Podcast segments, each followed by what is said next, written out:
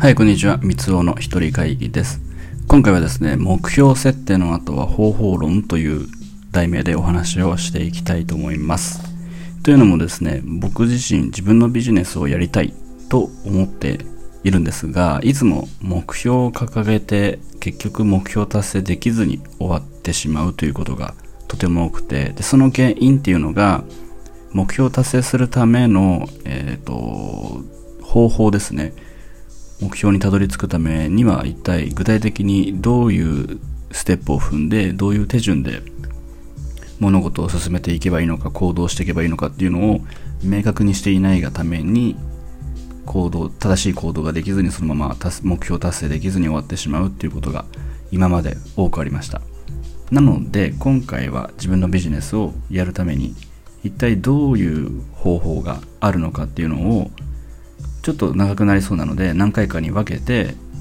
えー配信していきたいなと思っております。で今回は、えーとまあ、第1弾ということで、えーどんな商品を作るのがいいのかっていうのをちょっと明確にしてみたいなと思います、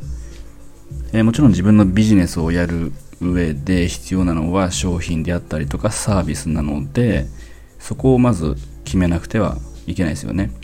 何をするのか何を売るのかを決めたらその何をするか何を売るのかを作る作業に次入っていかなきゃいけないので。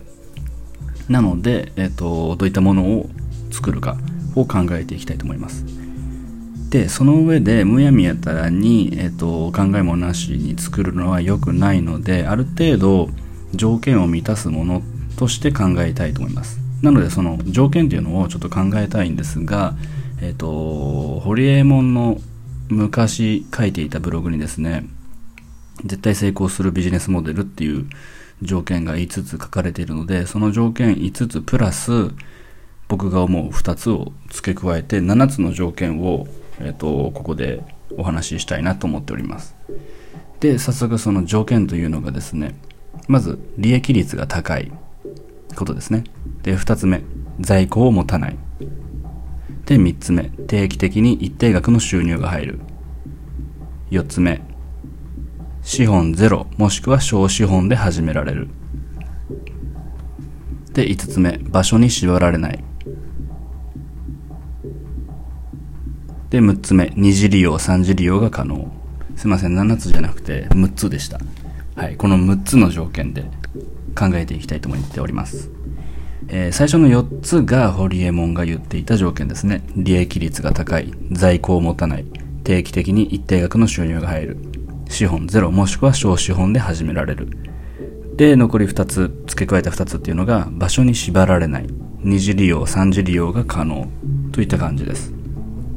なので、ざっと考えたときに、おそらく該当してくるものっていうのが、情報売るしょあのビジネスかもしくはデジタルコンテンツを売るビジネスかになってくるんじゃないかなと思っております。なので該当してくる商品もしくはサービスというのは情報かデジタルコンテンツですね。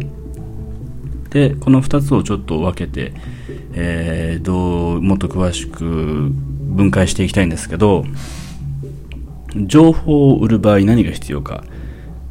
これはもう簡単で、えっ、と、まず最初に知名度が必要ですね。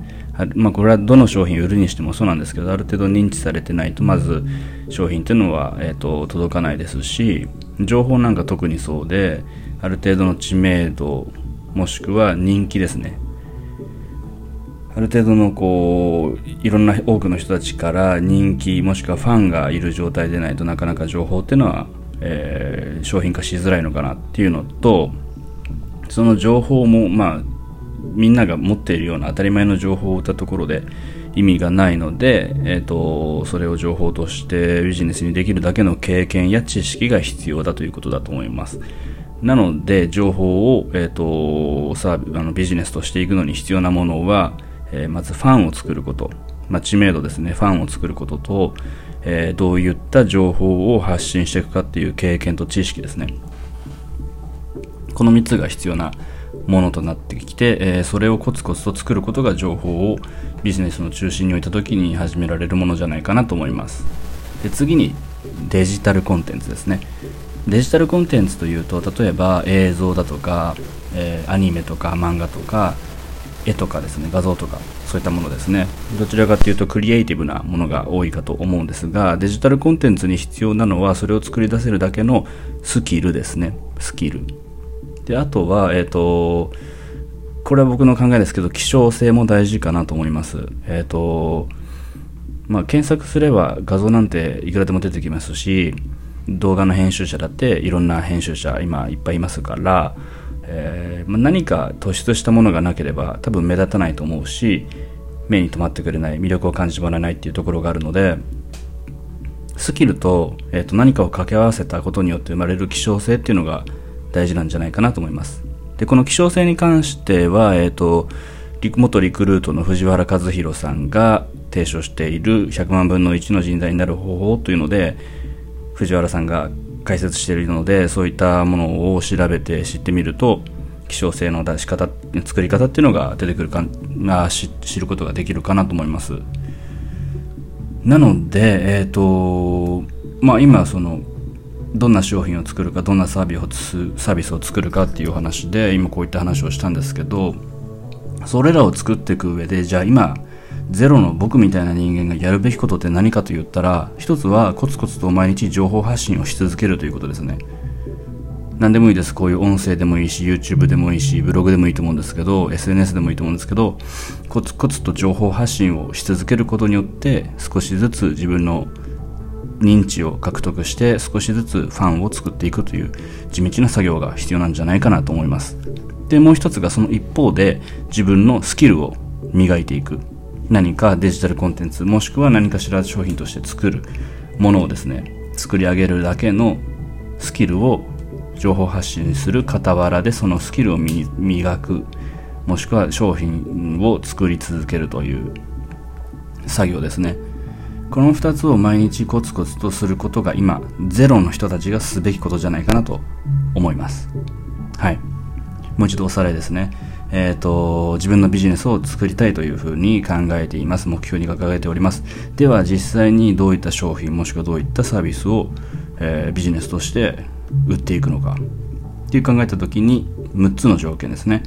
利益率が高いもの、在庫を持たないもの、定期的に一定額の収入が入る。資本ゼロもしくは小資本で始められる。場所に縛られない。二次利用、3次利用が可能。この6つの条件です。でおそらくそれに該当しやすいものとしては情報とデジタルコンテンツですね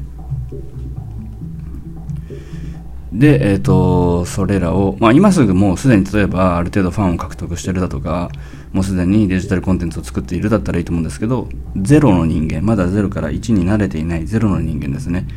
がやるべきことというのは情報発信をコツコツすることとその傍らで、えー、コンテンツを作るためのスキルを磨き続けるというこの2つだと思います。今回は、えーと、目標設定の後は方法論を明確にせよというお話でした。以上です。ありがとうございます。